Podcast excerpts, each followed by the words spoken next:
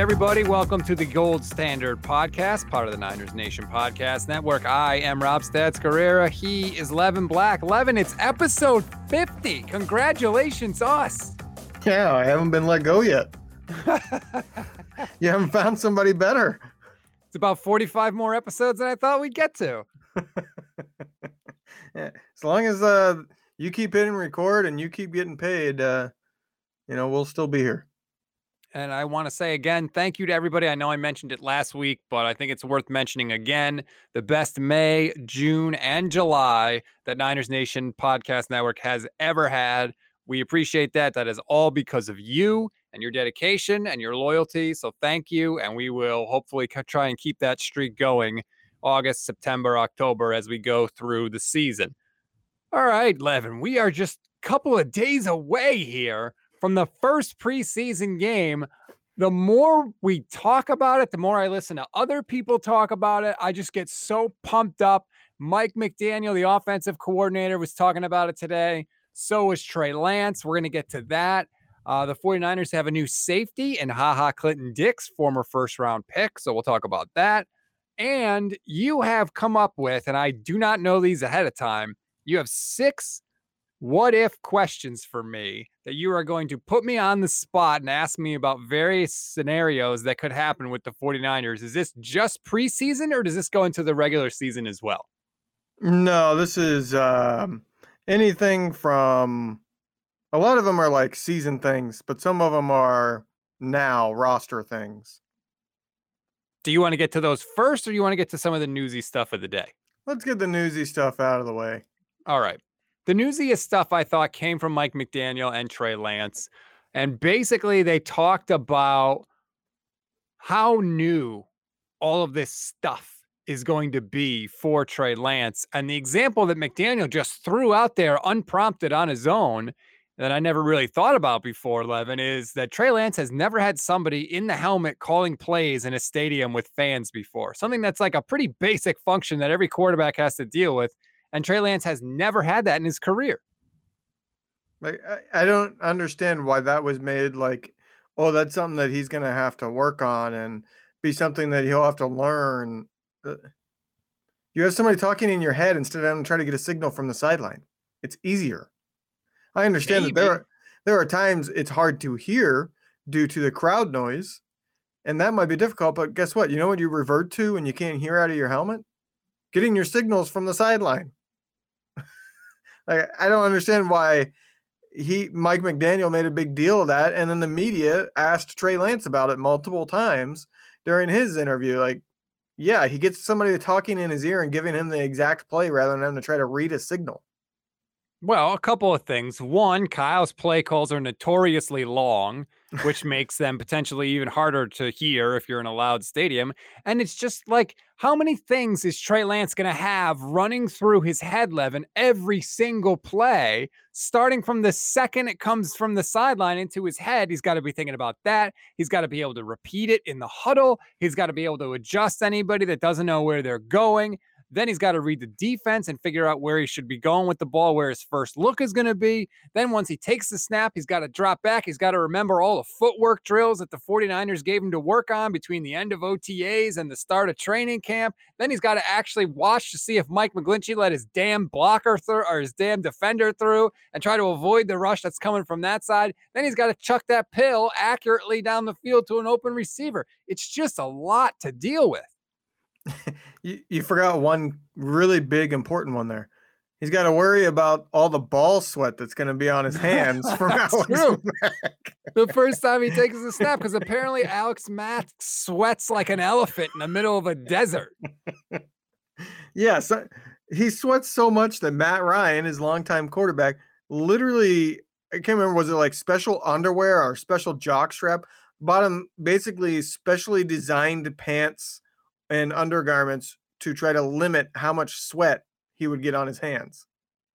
It uh, he used to make him change his pants every every quarter as well. That, too, that's what it was. I was I was remembering something about about the pants, and then I think every single play he was to like towel off. that is so gross.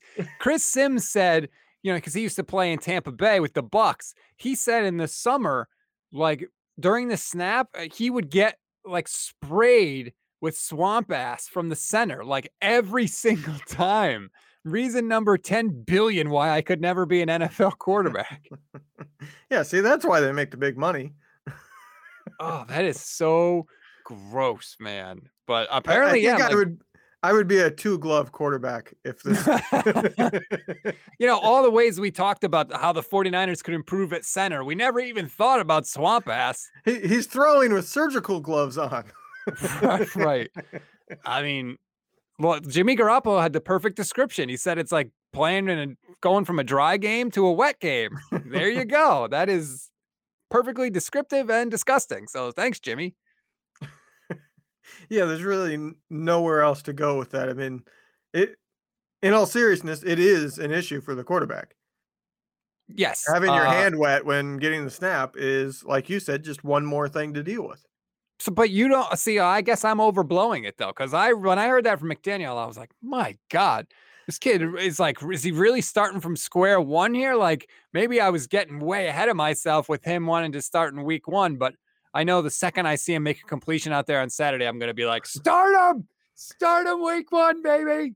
Now, see, all the other things you mentioned have nothing to do with how he gets the play signal. Him getting the play signal through his helmet, that's all it has to do with. All the other things, yeah, those will be difficult. Being able to like adjust the players, only having, you know, a little while to figure things out, read a defense, all of that has nothing to do with the helmet thing. The helmet thing is only how do you get the play call? And to me, I'd rather have somebody talking to me in my own helmet than trying to pick up the signal from the sideline. Do you think that he'll have the wristband on Saturday? I have no idea. It, it that's a personal preference. Some quarterbacks do, some don't. Some even experienced quarterbacks still have the wristband on because it's an advantage to them. And I mean, so, a lot of things like that to me are more about I, I don't know the right word. It's not really a superstition, but it's you're used to it and that's what makes you comfortable. And if you don't have it, you kind of feel off. And so if it's something that makes you feel comfortable, it doesn't really matter whether you wear it or not. This is what I never understood, right? You can have the wristband with the plays. Every play is numbered on the wristband. That's how it works. Wouldn't every quarterback just want the wristband so that the person in their ear could be like, hey, Levin, run play number 17. And then you could just say, okay, look on your wristband and call the play in the huddle. Wouldn't that be easier, especially in like a crazy loud stadium? You could just say 17, 17, 1 7. And then like you've got the play. I don't understand why everybody doesn't do that. Uh, I mean, I've heard the defensive players can see it and they'll remember some of those things and then they can use it if they play you again, like divisional opponents. I've heard that's that's one reason why some coaches do not. I, I can't remember it was somebody in the NFL. This was years ago, so that's why I can't remember. This was, you know, more than a decade ago. But there's an NFL coach who actually told his quarterback he couldn't wear the wristband because he didn't want his plays being visible to the defense. Even though, I mean, they have to pick up and learn a lot of things, but if they go back and review film, they can probably start to piece together things uh, about what plays were what. But I also just think a lot of players, you know, you growing up, you don't have a wristband on. You know, playing little league, you don't have a wristband. Playing in, you know, middle school, junior high, you don't have the wristband because they don't have the money to create the wristband for you constantly. So you are used to not to throwing without it on. So you just don't want it on. It's the whole comfort thing, like I was saying. Some quarterbacks just never make the transition to it. Sometimes you get into college and the college coaches want you to have the wristband. I, would have it every time if it was me. That's just that was just my weird off the rails thought um, but other than that, the only other thing I took away is that Trey Lance in press conferences is boring as hell. I didn't think anybody could be more boring than Jimmy Garoppolo. Well, guess what? The Niners have found him. At least Jimmy's starting to swear a little bit this year. He seems a little more relaxed. Trey Lance is like straight up, like by the book, really excited to be here. It's like he's still interviewing for the job, right? Like, I'm a go getter. I can't wait to work with everybody. I'm really excited. Like, give me something, Trey, but that's just not who he is, I guess. Nah, he, uh, he comes off as kind of like puts his head down and goes to work kind of yep. guy. And when he's in the interview room, it's still work to him. So his emotions, his uh, true demeanor, like the real him, isn't there because he's in work mode. That could be fair. Like we, there's so much we don't know about him. I did like right at the end though of his press conference yesterday. He was asked like, "Have you met Patrick Mahomes before? And are you going to go say hello to him?" And he was like, "No, I'm not. I'm trying to win the game. We'll see what happens." I think he said something to that effect. Like I just love that he wasn't like gaga googly eyes over Patrick Mahomes. He was like, "I have a job to do. I'm going to go out and do it. And if I see Patrick Mahomes before the game, great. But if not, that's not where my focus is." Yeah, that, that's one where I wish he would have responded with, "That's a clown question, bro." like, Bryce Harper. Who cares? Like, who asked that question? Oh, like, who cares? And then who followed it up with, "Will you say hi?" Who cares? Like, ask an actual question. You think Patrick Mahomes is going to be like, "Oh, I hope Trey Lance comes over and says hello"? right. Like, I don't get that type of questioning, but I don't. Like I said, I don't know who asked the question. I seriously doubt it was Grant Cohn. That's about the only thing I'm sure. No, of. it wasn't Grant. but uh, yeah, it, I just it's a waste of time in my opinion to ask things like that. Like they're not there to meet celebrities. They're de- there to beat other football players. He has much bigger concerns than saying hi to Patrick Mahomes before the game. Uh, the other piece of news that came out on Wednesday the 49ers signed former first round draft pick, Ha Ha, Clinton Dix which to me, uh, Levin, is an indication that Kyle Shanahan was uh, not lying when he said that it could be some time before we see Tartt back out on the field. They literally need bodies at safety. Tony Jefferson's got a hamstring and a groin thing. So they just needed a person to get out there on the field. And, you know, I know I saw a lot of Niner fans, high or just fans in general, hyped up that Clinton Dix was the guy they signed because he's a former first round pick. So people know the name. But this is a guy that didn't play for anybody last year after getting cut by the Cowboys. Like anybody could have had him, and everybody in the league said no thanks. So I wouldn't be doing any cartwheels here. No, and I, I do think the reaction was a bit uh, too big for this. He, I would doubt he's going to make the roster. I mean, this is a guy that even in his prime, he was a bit slow for the position, and as he aged, he got slower. So that really ha- became an issue for him, and it's why you know Green Bay, his longtime team, moved on from him and why he only spent, I believe, one one year in in Dallas, if I'm not mistaken, before he got released. But I mean, it's a good camp body. It's a vet who can come in and kind of hit the ground running. I would doubt he makes the team. It's still a worthwhile signing. There are certainly things as a veteran that he can help with because the backup safeties are all very inexperienced. So they do need kind of a vet presence. But I think the bigger part of it is what you touched on first. Tartt might not come back. Like I, I know, you know, we record Wednesday, so on Wednesday I know he was running on the sideline, but he has the injury that Patrick Willis retired over. Uh, if I'm not mistaken, it's the same injury that Torry Holt retired over, and Torry Holt was hampered by and hung on for a couple years. But he said after his retirement that it was, you know, the pain never went away. It was literally like trying to play with a broken toe every single game, and it highly affected him. If that's true for Tartt, like, does he come back? Deion Sanders too. That's what ended Deion's career. Also, turf toe is no joke. Uh, I mean, you flat out heard Kyle Shanahan say we thought he would be back by now. So the fact that he hasn't means that this is a lingering thing. And uh, for Tartt, he needs to be out there. He's on a one-year deal. Uh, this was sort of his prove it year. And if he can't get out on the field, he's not going to be able to cash in like he once thought. Um, so we'll see. Uh, I keep hearing that Tal- Talanoa Hufanga has been looking good out there. I know he made a great interception yesterday, like a one handed pick. So that's kind of nice to see. Um, they're going to need some of these some of these draft picks to step up, especially in the secondary, whether it's Hufanga or Ambry Thomas or Deommodore Lenoir. And yes, I'm purposely saying those names so that you learn how to pronounce them, Levin. For people that don't know, the 49ers pronunciation guide came out yesterday. I made a point to send it to Levin to make sure he would have all the tools he needs at his disposal. But Wait, hold uh, on. So, you you sent me that? Yeah.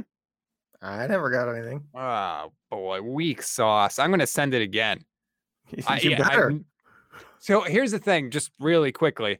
I it's a huge pet peeve of mine when people say the name's wrong. First of all, my last name is Guerrera. It's spelled a little weird. A lot of people mispronounce it. It always drives me crazy. But I'm not a famous football player. But we get paid to talk about famous football players. And I think if you're behind a microphone, you have a responsibility to learn how to say their damn names properly. So I study the pronunciation charts closely. It bugs me when I get them wrong.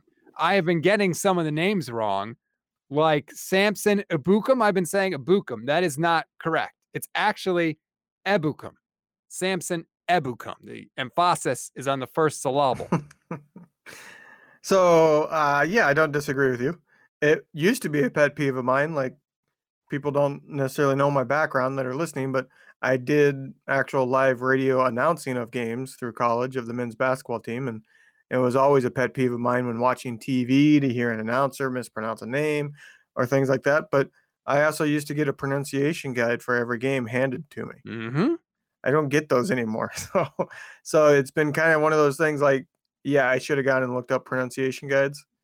But it's also one of those things that as we're talking, I get to a name and I go, oh, yeah, sh- I don't know how to say that name because I don't do this every day. You know, this is in reality it's a side thing for me you know I, I love doing doing a podcast but i don't sit every single day talking on, on, the radio or something like that where every single day i'm needing to pronounce these names. So a lot of times i get home from my day job and we start recording the podcast and i go crap i don't know how to pronounce that name. Right you know what? Look levin excuses are like ass everybody's got them and they all stink I have literally texted you the pronunciation guide again. So now you have it, uh, but I don't want to get off track. My original point was that, yeah, I know.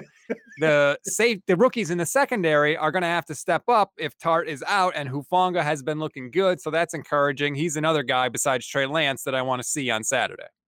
Plus, if they step up, you know, I might learn to pronounce their names. So there you go. You know, keep that from motivation there, guys. I'm sure that's really just right at the top of their list. But like for some guys, like especially me, okay, I was not a great athlete. I was okay. I would not be mentioned very often, but when I was, I would like people to pronounce my damn name properly. So that's why I always like to make sure that I go out of my way uh, to do that. All right let's take a break because I know you're dying to ask me your questions. Levin has six what if questions that he's going to throw at me. I haven't heard these at all before the show. We did no pre planning whatsoever, like the professionals that we are. So we'll do that when we come back. We're back here on the Gold Standard podcast. And now it is time for the what if questions brought to you by Levin T. Black, the man, the myth, the legend. I don't know what these are. I don't know where you want to start, Levin, but I'm excited. So where are you leading off? Well, let's kick it off with the ever popular what if that has been going on for three years with the Niners. And that is what if Hurd, who finally suited up today as we're recording, which would be Wednesday, but he still didn't really practice. So, what if he can't play in any of the preseason games, but prior to the final cut day, which is August 31st this year, he gets full clearance for practice and games and everything like that but he hasn't been able to play in an actual preseason game. What do you do then?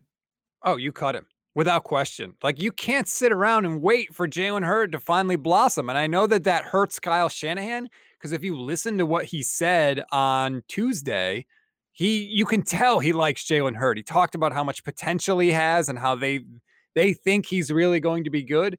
But this is year three, and he has not played a single snap in a regular season game for the 49ers. Some guys are just snake bit like that and they cannot wait around forever. There's actually some decent competition at wide receiver. To me, you have to cut him and you just know he's going to eventually find his way to the Seahawks because that seems to be how these things always go. But maybe if you cut him, you hope that he clears waivers because nobody's had a chance to see him and then you can stick him on the practice squad if you're lucky. I, I don't see him. That that's my issue. If he gets a clean bill of health prior to the cut day, the cut day is two weeks almost. It's a little, a couple days shy of two weeks before the season opener. So some team will pick him up just to see what he has, to mm-hmm. see his potential if he's healthy. That that's my issue is if he's fully healthy, it's going to be hard to cut him because you know somebody's going to pick him up. Whereas there might be other guys you could sneak sneak past. It's That's why- possible. That's why th- I struggle with this one because I agree. If he can't play in the preseason games, like you should cut him. But at the same time, the potential is so high that you know there is no way he's clearing waivers. I mean, is the potential high? Why? Because he had a couple of nice touchdowns against the Cowboys in a preseason game. I mean, you know, like we like him and we like to hope that he's going to be really good, but maybe we drafted a guy that's injury prone and that's just it. It's certainly possible. I mean, we just the Niners just cut a guy that's under that. Kevin White was a top pick. You know, he was taken high in the first round and he was constantly injured and he's basically a shell of him, his former self and he's never really been able to stick on an NFL roster because he lost a lot of his athleticism. It is possible Hurd will be that, but it doesn't sound like it from what Kyle Shanahan is saying. Maybe, but we've also, this is a guy that's had a back injury, significant back injury, and an ACL injury. Like, let's say he does get picked up by another team. How many games is he going to be out there for them? You know, I mean, the Niners are all about not having to rely on guys with this kind of injury history. So I know it might be painful because of the potential, but you got to do it, man. Let this guy go. Eventually, you have to move on. Yeah, I agree. Especially with the ultimately, I agree. Like it, it's kind of like a begrudging agree. Like like I said, I'm going back and forth on it. But if he can't play in any of the preseason games, you kind of have to cut bait, at least with how the reports have been to this point uh, with the other wide receivers in camp. Now, preseason does change things. Sometimes players are talked up in training camp and then they get in a real game and they have a bad drop or something along those lines. They just don't get open, they don't get many targets, and they go downhill. That is possible. Like right now, everybody sounds like they're doing well and sounds like we have some diamonds in the rough that we've found at the wide receiver position. We'll see how preseason goes, though. I mean, we're we are a long way off. There's only three preseason games though this year, so So just say you totally agree with me. Rob, you're 100% right. That's what I want to hear from you. uh, I agree with you. We'll find out later in the future whether either one of us were right. Ah, I was close. I thought I would get it, but not quite yet. All right. What's question number two? All right. So what if Dee Ford plays the same amount of snaps or more than he did in 2019 and Bosa is healthy? So this is more of a what what do you think that means for the defense if you get both those guys to play? I, I think it means the 49ers are a lock to make the playoffs. I really do. If you have Bosa back to where he was and Ford back to where he was, I, I don't see uh, the defense might not be as good as 2019, but they're going to be pretty damn close. And if that's the case, I mean, for them to miss the playoffs, the offense in that case would have to be hideously bad. and I just don't think a Kyle Shanahan coached offense is going to be that bad because even if Jimmy Garoppolo starts turning the ball over like he can sometimes do, Kyle will pull the plug and put Trey in there. So I if Ford can get back to that level and sustain that for an entire season, yeah, I think you can book San Francisco in the playoffs for sure. Yeah, I, I think that if those two guys are healthy, you know, I I think this team will give the 2019 team a, a run for its money. I think they could be better because Fred Warner is better than he was in 2019. fair. Fred Warner was just emerging then. Jimmy Ward, I believe, is better than he was in 2019. I think there's more depth at the safety position because 2019 had some games without Jaquiski Tartt, and there wasn't really a good backup there. So I think that there's better depth on the D line actually than 2019. I think the D line is even deeper than what it was. So if they can get that ridiculously good pass rush, I think this defense will rival and maybe even surpass the 2019 defense, which, like you said, that alone is enough to get you in the playoffs because the 2019 defense was historic in the sense that they gave up the fewest passing yards per game of any team in a decade from that point. So I agree with that, but I got another what what if that kind of this is going to be the bigger what if that you're not allowed to just say that will never happen. Oh boy, here I'm we going to preference that. So the what if is what if Jimmy plays at a Pro Bowl level and the 49ers win the Super Bowl with him? and he plays all 16 games? Yeah. He has a Pro Bowl level season and they win the Super Bowl with him. What do you do? You now have a Super Bowl winning quarterback you've proven you can win with, and you still have one year of his contract, but it's a huge cap hit. Can I? I don't want to say that'll never happen, but can I ask a follow up? Is that allowed? Yeah, go ahead. Am I getting like a Super Bowl title because of Jimmy Garoppolo, or am I getting a Super Bowl title like how Jimmy Garoppolo won the NFC Championship game in 2019 when he threw eight passes? Well, that's that's never going to happen again. That I'm going to say is never going to happen. You're saying it. a team is not going to win an NFC championship only passing eight times. So the point is, he plays at a Pro Bowl level, and they win the Super Bowl. I still think you get rid of him. I think then his trade value will never be higher, and you can get a damn good return. And the reason I say that is they've sort of structured their team to where they have to have a quarterback on a rookie deal because so many other guys are making top of the market money. Kittle's the highest paid tight end. Trent Williams is the highest paid tackle. Fred Warner is, I don't know if, Darius Leonard's new deal just beat him out, but he's either one or two when it comes to linebackers. Nick Bosa is going to be top of the market when his contract comes up. They can't afford to pay a quarterback $25 million as things are kind of structured right now.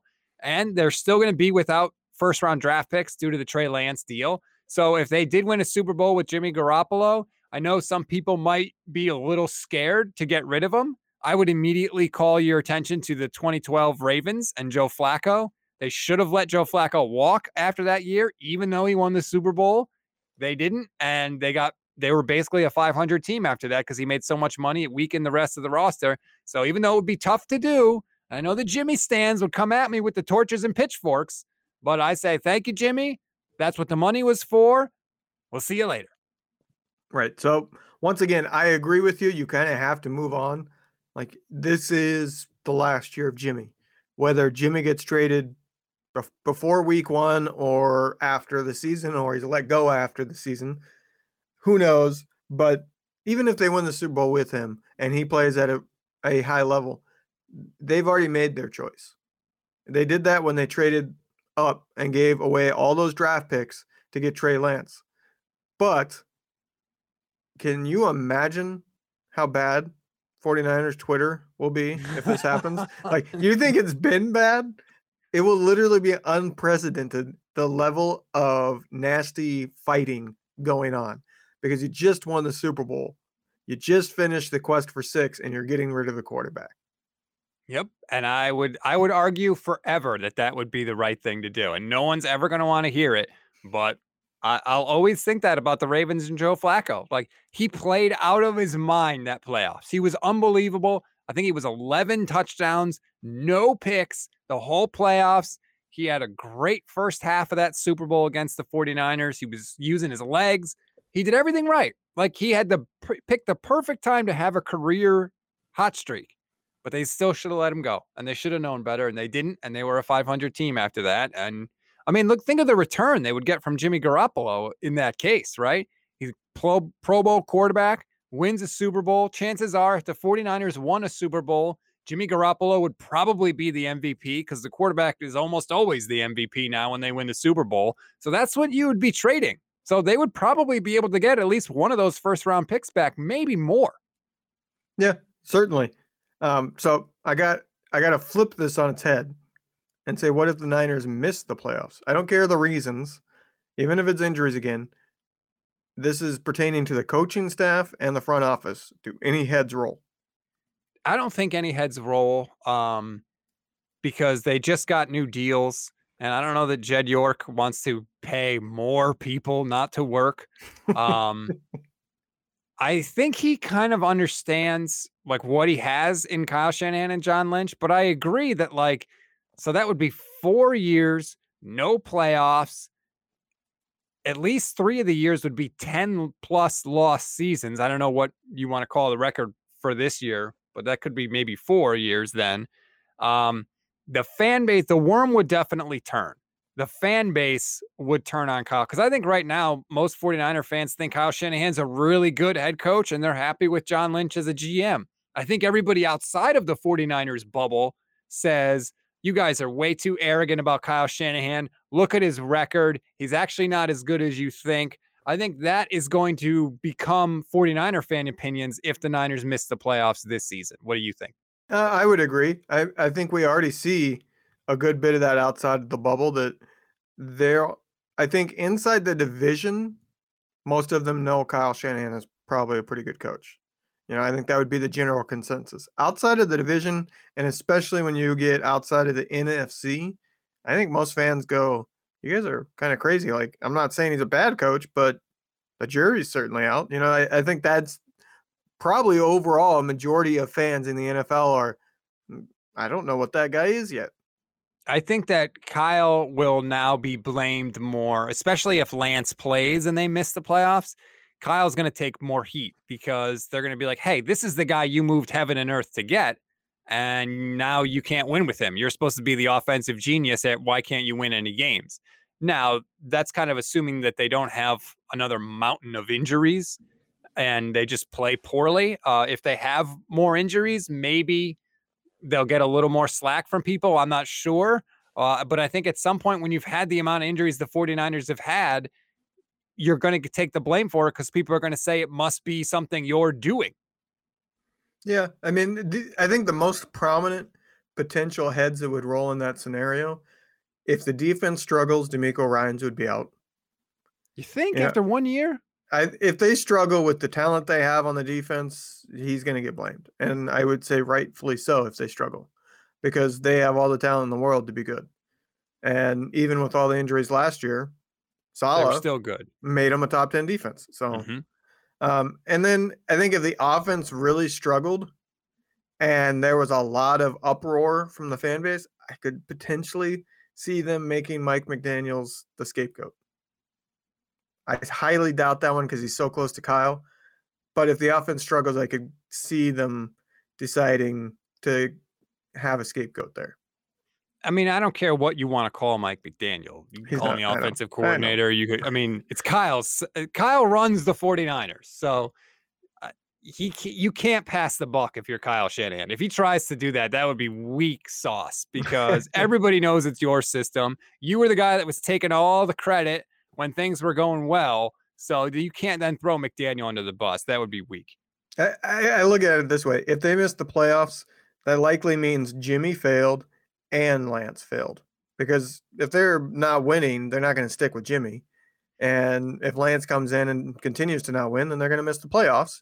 You know, I don't think they're going to let Jimmy sink the ship, so to speak. I don't think they're going to sit around and wait and still be playing Jimmy when they're one and four. You know, if they're one and two, they're probably going to pull the trigger on Lance to get a spark. But if the offense struggles and both those quarterbacks fail, I could see them saying we we should get a guy in here that's good with young quarterbacks. You know what I mean? Because what is Mike McDaniels? He's really the quarterback manager. Well, we have seen teams that pick quarterbacks high change coaches pretty fast. I mean, last year, the Chargers, Anthony Lynn, goodbye. New coach, Brandon Staley. When, with Jameis Winston and Marcus Mariota, both of their coaches were fired after year one with those guys. So there's definitely a precedent for that. Um, but like I said, I think that Jed likes Kyle. He likes sort of the setup now. I think he recognizes that Kyle is good, even if that is not reflected in the record. Um, but we'll have to see. You know, a lot can change when you see your team go out there and lose week after week after week. It, it tends to sour you. Just say that. Uh, what's question number five? I got what if Raheem Mostert runs for a thousand plus yards? Do you re-sign him? No. You got to factor in he's over 30 and he's gotten to be rather outspoken about deserving the ball. You don't think there's any scenario where you re-sign him? No, I would never sign a running back to a second contract in the NFL under the current CBA. I don't care how good they were. I don't care who you have, Frank Gore, whoever it is. They're just not worth it. You can find a replacement for them and you can find it cheap. They could be fifth round, sixth round, undrafted guys. It's it sucks for running backs. It is not fair to them the way the system is set up. I totally get them wanting to hold out and get their money. And if I was a running back, I would do the same thing. But strictly from a team perspective, just given how the rookie wage scale works, I would never pay a running back. You draft one in the second round or wherever you draft one. If it's not first round, then you get four years. You get two years of franchising the kid, and then you let him go. So that's six years of control. maybe seven if it's a first round pick because you get the fifth year option. If you draft them at 23, you get them for six years. They're 29. That's when running backs start to decline anyway. You say adios. So I know it might be painful to guys, but I wouldn't be buying running back jerseys and I wouldn't be signing them to long term contracts. See, I, I think the age is the biggest part of this. I think if he was still in his prime, you know, like, you know, he basically emerged two years ago. So a lot of people think he's younger than he is.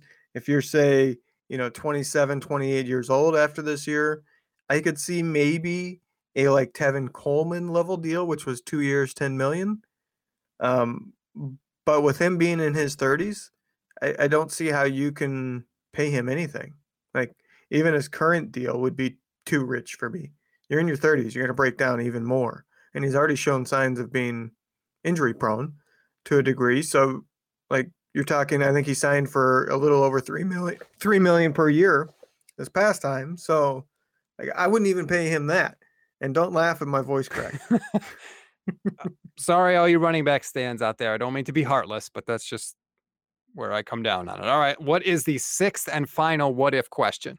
So this one is a very unlikely dilemma, but I think one it's one that I, I'm fascinated by just the potential and I think just talking about it is worth talking about, even though it's unlikely to happen.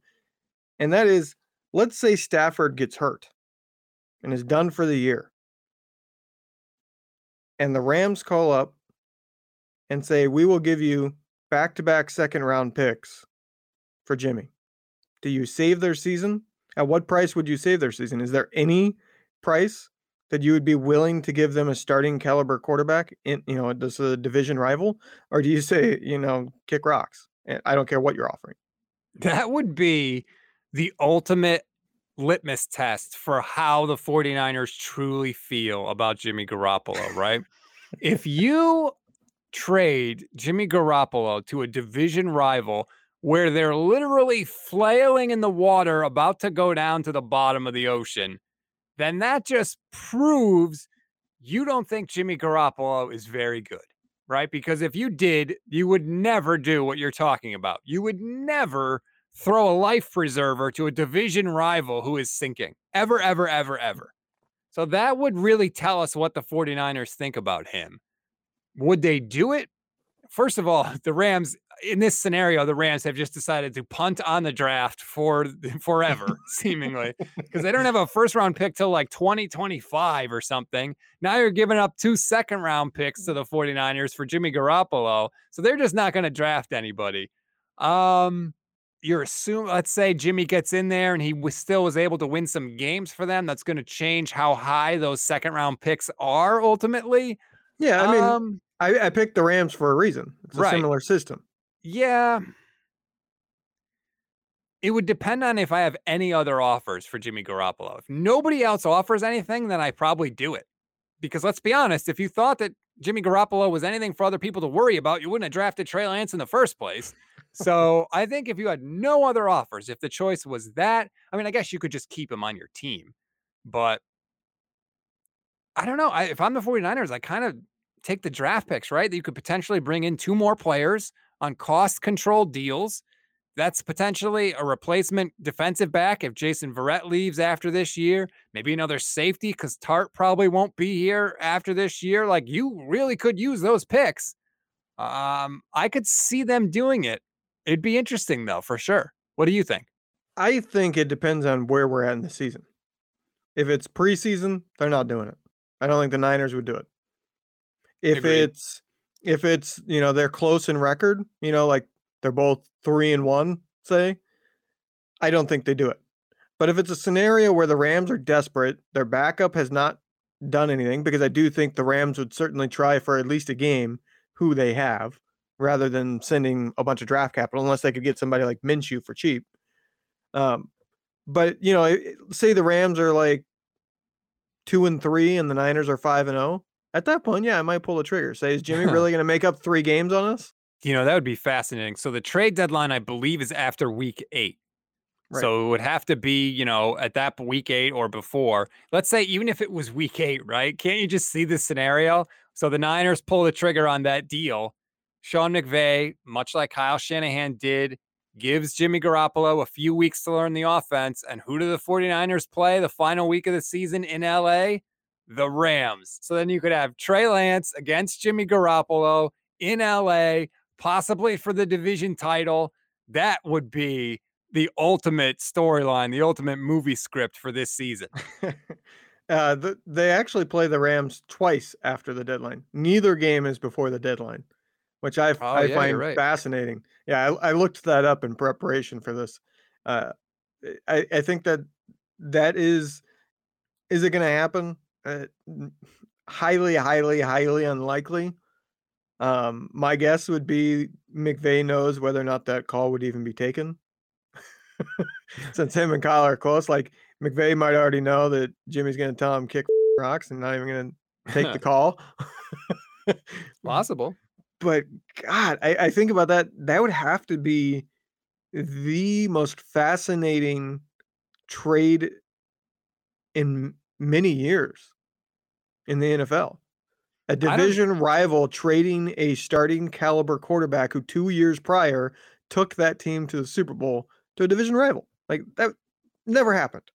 I mean, we did get to see Joe Montana and Steve Young after the 49ers traded Montana to the Chiefs, but they had to wait a year, I believe, for that to happen. I believe they didn't play in the regular season until the next year after the trade. Uh, this would be literally the 49ers making the trade to move up to get Lance while Jimmy was on the roster, and then in the same season, trading him to a division rival who then would have to play the team that got rid of him potentially twice before the end of that season. I'm pretty sure. I mean, look, I don't know the exact history, but I'm pretty sure that has never happened before in the history of football. Yeah, I, I don't think a division rival has ever traded a quarterback. Probably, I mean, I, I would bet division rival quarterback trades are might not have ever happened. Like that's just one of those positions. Even if I don't think this guy is good, I'm not giving you one of my quarterbacks. But if it has, it's certainly not a starting caliber. You know, it's a Nathan Peterman level quarterback. You know, Only one I can think of is the Eagles did trade Donovan McNabb to Washington. McNabb was is true. older and he was kind of washed at that point. kind but of. they yeah, okay, he was. Remember Mike Shanahan like took him out because he was too fat to run the two minute drill, basically. Oh god, that was crazy. But that's the only one I can think of off the top of my head. Yeah, I, I had forgotten that they traded McNabb in division. Which, yeah, you want to talk about signs of disrespect? Like, Right. That's what I mean. That's what it it's what it would tell you. Like we are we are so not worried about you that we're willing to play you twice a year. Like I don't know if Deshaun Watson's going to get traded, but if he does, I know he ain't going to Jacksonville. I know he ain't going to Tennessee, and I know he ain't going to Indy. Okay, there's no way Houston's doing that. They're dumb, but they're not that dumb. I think. Yeah, yeah. It, hard to know with that franchise. I mean, they did they did allow the coach to be the GM for way too long. Did you see they tried to end practice early so that they could not have to have the media watch it?